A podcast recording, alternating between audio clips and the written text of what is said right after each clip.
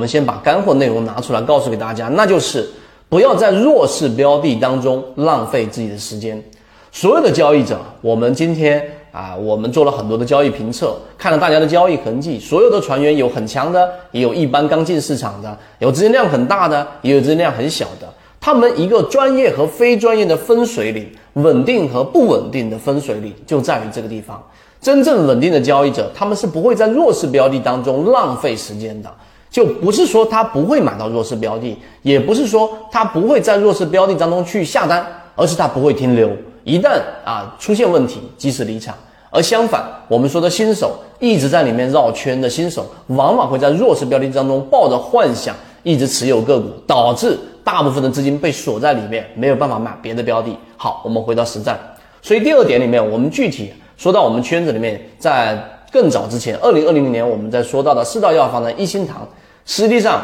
它已经发生了一个明显的缠中说缠的一个背驰。所以这个背驰是日线级别的，在这一天你就得知道它是一个弱势的一个标的了，由强转弱了就应该离场了。这是第二点，我们要告诉给大家的。当它出现大级别的背驰，要及时离场，不要在弱势标的里面连续性的停留。所以我们说跟随的核心标的啊，就是最主要的一个内容，就是要去弱留强啊。那怎么样去去弱呢？刚才说的第一种方法，大级别的背驰；第二种方法就是我们说的黄金分割和百分之五十的位置。有些标的它一旦出现一波上涨，但这一波上涨触及到前面那一笔下来的百分之五十之后，第二个交易日啊，第二个交易日它立即是一个小阳线被包含于前面一根 K 线，于是持续性的都是在小级别上形成一个中枢，再也没有出现过百分之五十的突破，也没有出现过一脚踹开，这是第二种弱势特征。